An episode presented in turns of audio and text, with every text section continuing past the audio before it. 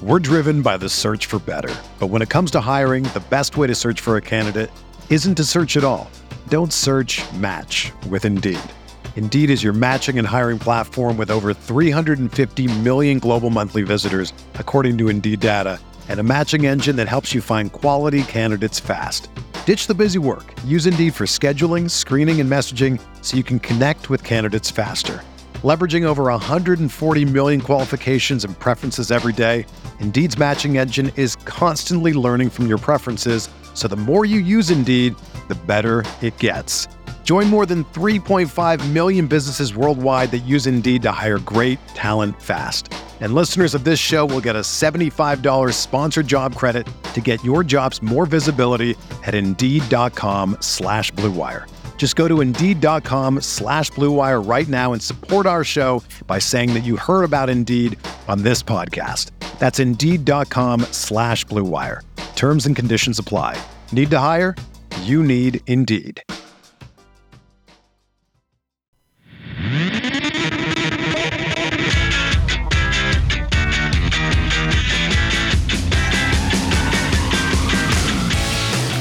Good morning, White Sox fans. I'm Jim Margulis, and this is your White Sox wake-up call for September eighth, twenty twenty-one. The White Sox won a game in Oakland that Jimmy Lambert started. You can even go so far as to say the White Sox won a game behind Jimmy Lambert. Lambert threw five innings of one-run ball to pick up his first M L B victory, backed by fine work on both sides of the ball from his teammates. The White Sox improved to eighty and fifty-eight on the year, extending their A L Central lead to eleven games while cutting their magic number to fifteen thanks to a Cleveland loss. If you can set aside Eloy Jimenez leaving the game with a bruised knee thanks to a foul ball in the dugout, Andrew Vaughn going oh for five with eight stranded, two errors from the defense and a low-leverage reliever creating a medium-leverage situation in the eighth inning, the White Sox posted a complete effort. Maybe you'd say they should have scored more than six runs considering they totaled fifteen hits, three walks, two H B Ps, and stranded thirteen. However, they went five for fourteen with runners in scoring position on a night that made big hits hard to come by, including some unlikely knocks in big situations. The White Sox had the bases loaded with one out in the first inning and only got a Yasmani Grandal walk to show for it, but they made James Caprellian work hard enough to throw ninety-two pitches over four innings, bringing Oakland's wobbly bullpen into the game earlier than they intended.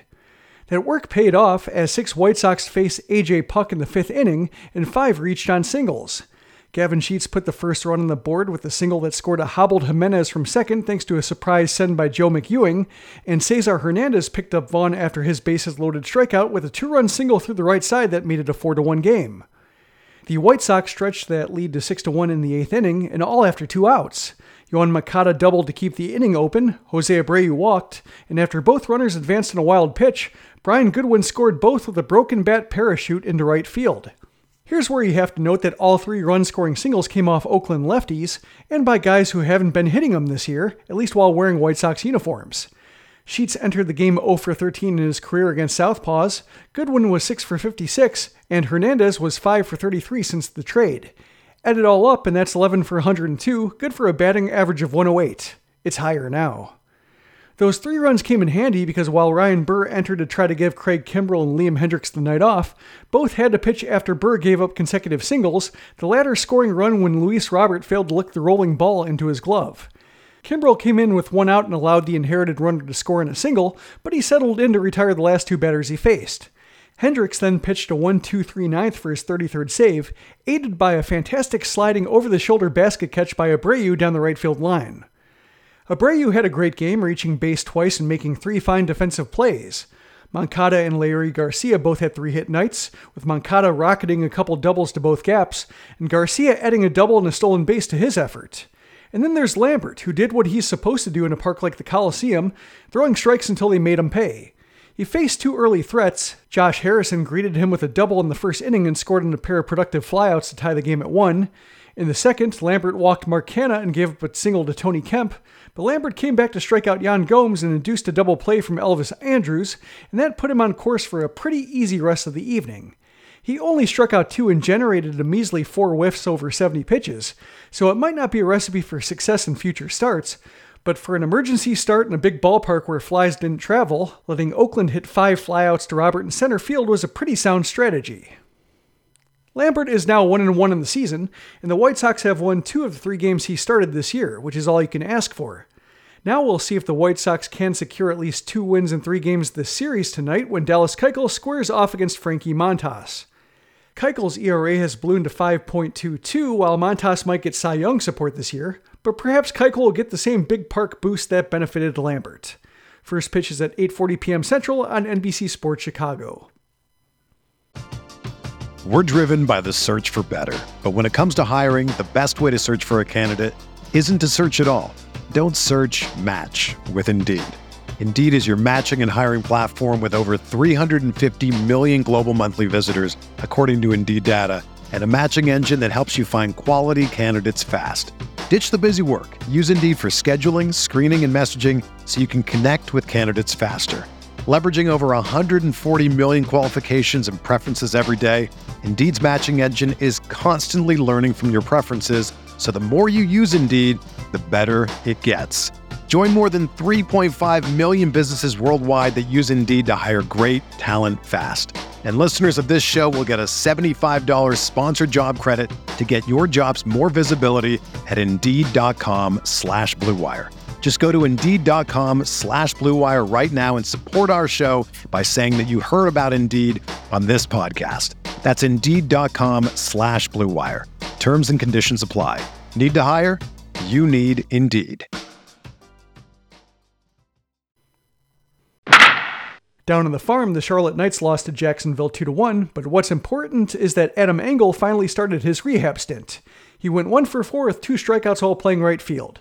Jake Berger went two for four with a double and a walk, while Mike Rodolfo was one for three with a double, walk, and strikeout. Birmingham regained sole possession of first place in the double A South's North Division by shutting out Chattanooga three nothing. Carlos Perez went two for four with his eleventh homer. Winston-Salem outslugged Bowling Green nine to eight. Jose Rodriguez went two for five with his first triple with the dash, but Harvin Mendoza topped him by going three for five with his second high-A homer and the walk-off single. Kannapolis lost its fifth straight game to Fayetteville, this one by a score of nine to one.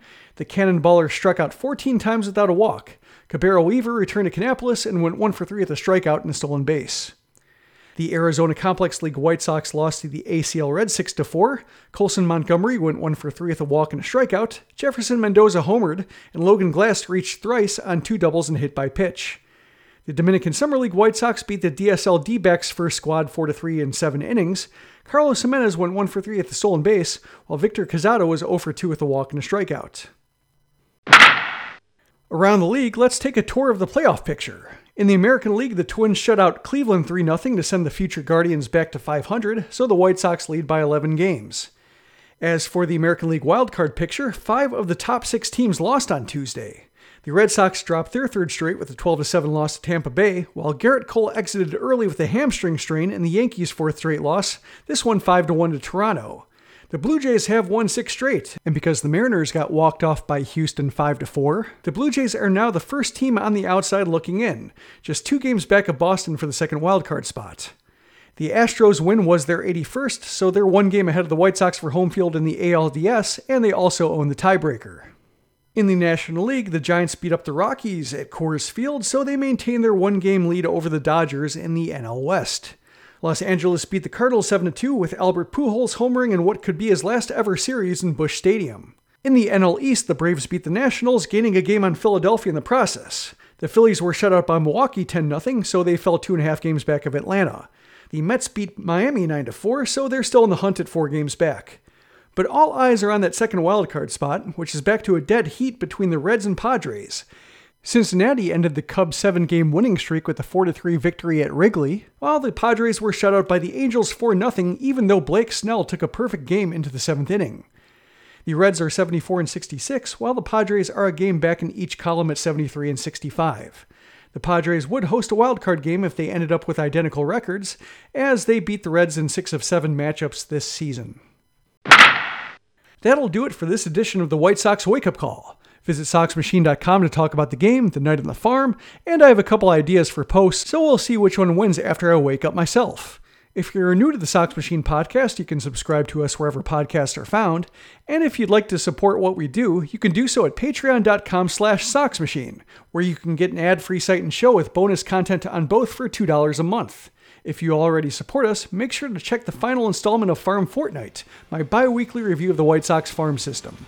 Thanks for listening to the Sox Machine Podcast. For Sox Machine dot com, I'm Jim Margulis.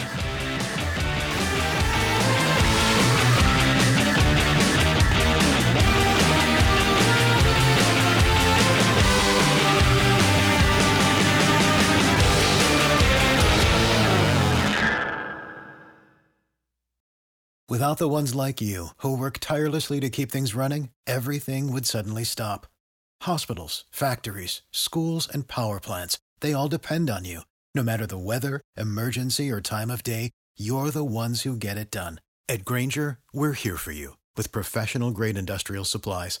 Count on real-time product availability and fast delivery. Call, click Granger dot com or just stop by. Granger, for the ones who get it done.